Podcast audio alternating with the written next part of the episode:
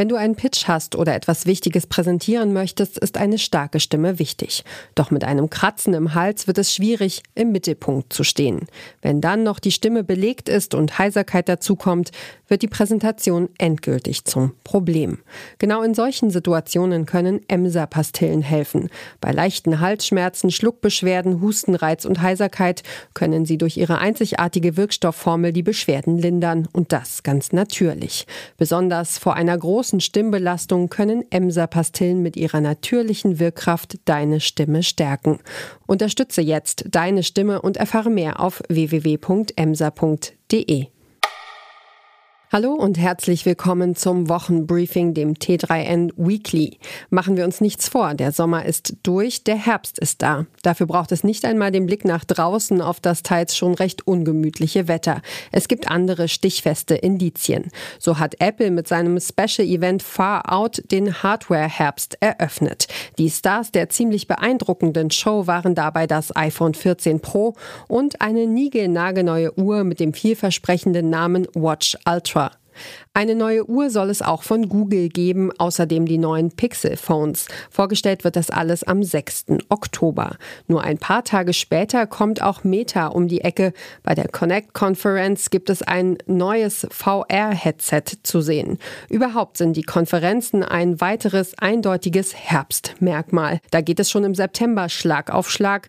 DMXCO, Next, Bits and Pretzels, um nur einige zu nennen, setzen in diesem Jahr wieder ganz stark auf Präsenz. Präsenz. Nicht ganz ohne Nervosität, denn wie sich immer wieder zeigt, haben wir das Corona-Thema noch lange nicht von der Backe. Das könnte auch einer der Gründe dafür sein, dass Amazon im Gegensatz zu anderen Tech-Riesen keinerlei Pläne hat, die Menschen zurück ins Büro zu beordern, hat zumindest CEO Andy Jassy jetzt wissen lassen. Die Bekenntnis zu Remote und Hybrid steht wohl ebenso im Zusammenhang mit einem Aspekt, der viele Unternehmen hierzulande nervös werden lässt. Der Umgang mit der Energiekrise ist nicht nur aus wirtschaftlichen Gründen relevant, es braucht hier relativ schnell Antworten. Der Verzicht auf den Betrieb von Büroflächen ist da sicher nicht der schlechteste Ansatz. Wie du sicher schon bemerkt hast, hat das Wochenbriefing einen neuen Namen bekommen, nämlich T3N Weekly. Das hat vor allem damit zu tun, dass es seit vergangener Woche auch den täglichen Podcast T3N Daily gibt. Da erfährst du jeden Tag um 17 Uhr, was wichtig war und wichtig wird.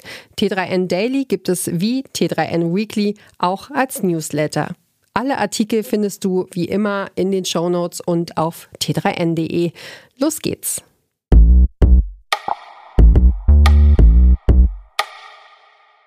Da hat es Apple dann doch ganz schön krachen lassen. Bei der Herbstshow beim Apple-Event Far Out standen wie erwartet das iPhone 14, die neuen Watch-Versionen und die neuen AirPods im Mittelpunkt. Außerdem wurden die Termine für iOS 16 und Watch OS 9 verkündet. Die Stars der Show waren ziemlich eindeutig das iPhone 14 Pro und die ganz neue Watch Ultra. Die neuen Pro-Modelle kommen dabei mit Dynamic Island und Always On Display daher. Während Apple bei seinen Basismodellen weiterhin auf die Notch setzt, führt der Hersteller mit Dynamic Island eine neue Architektur der nun noch kleineren Notch ein. Zudem wurde ein Teil der Sensoren unter das Display gebracht. T3N-Experte Andreas Flömer meint, mit Dynamic Island bringt Apple eine ohne Übertreibung revolutionäre Art der Interaktion mit dem Smartphone. Für ziemlich viel Aufsehen sorgte auch die neue Watch Ultra. Das Modell richtet sich explizit an Sportlerinnen und Sportler. Hersteller wie Garmin und Polar dürften sich nicht wirklich über die Ultra Watch freuen. Alles in allem lässt sich feststellen, Apples Far Out Event hat einige spannende Produkte und kleine Überraschungen parat gehabt. Pünktlich zum Apple-Event hat sich auch Google mit neuen Ankündigungen zu Wort gemeldet und den Termin für sein Hardware-Event angekündigt. Pixel 7, Pixel 7 Pro und die Pixel Watch werden demnach am 6. Oktober 2022 offiziell enthüllt. Zudem will Google dann auch Neuigkeiten rund um das Nest Smart Home Portfolio ankündigen. Sowohl Googles Pixel 7 und 7 Pro als auch die Watch sind aber seit der Google I.O. Entwicklerkonferenz im Mai kein Geheimnis mehr. Denn der Hersteller hat sein künftiges Pixel-Portfolio inklusive eines Tablets, das erst 2023 erscheinen wird, schon enthüllt. Zumindest das Design und wenige Details sind seitdem bekannt. Mit diesem Schritt wollte Google potenziellen Leaks zuvorkommen. Spannend wird nach Einschätzung von T3N-Experte Andreas Flömer letztlich die Pixel Watch. Denn es ist die erste Smartwatch aus dem Hause Google. Es sei das erste Mal, dass wir die hilfreichen Features von Google und die Fitness-Expertise von Fitbit zusammenbringen, erklärt Google. Amazon hat zumindest bis auf weiteres nicht vor, die Mitarbeiterinnen und Mitarbeiter des Unternehmens zur Rückkehr ins Büro anzuweisen. Das hat CEO Andy Jassy in dieser Woche erklärt. Das Unternehmen habe sich auf Remote- und Hybridarbeit eingestellt, sagt Jassy. Die Covid-19-Pandemie könne sich nachhaltig auf die Nutzung von Büros auswirken und habe bereits Auswirkungen darauf, wie Amazon neue Mitarbeitende einstellt. So sei Amazon jetzt offener für die Arbeit aus der Ferne und stellt Menschen von jedem Standort aus ein. Amazons Position unterscheidet sich von der einiger anderer Tech-Riesen. Google hat vor längerem damit begonnen, Mitarbeiterinnen dazu zu verpflichten, mindestens drei Tage pro Woche in die Büros zurückzukehren und sich damit wie auch Apple ziemlich viel Ärger in weiten Teilen der Belegschaft eingehandelt.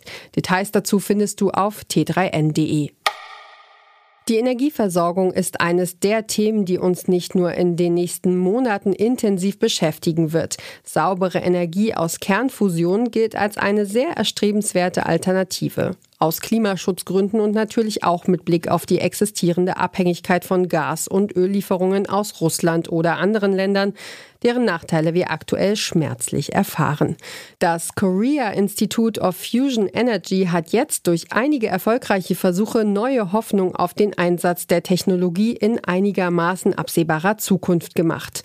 Bis es wirklich in großem Umfang möglich ist, Energie aus Kernfusion zu gewinnen, könnten aber noch Jahre, wenn nicht Jahrzehnte vergehen.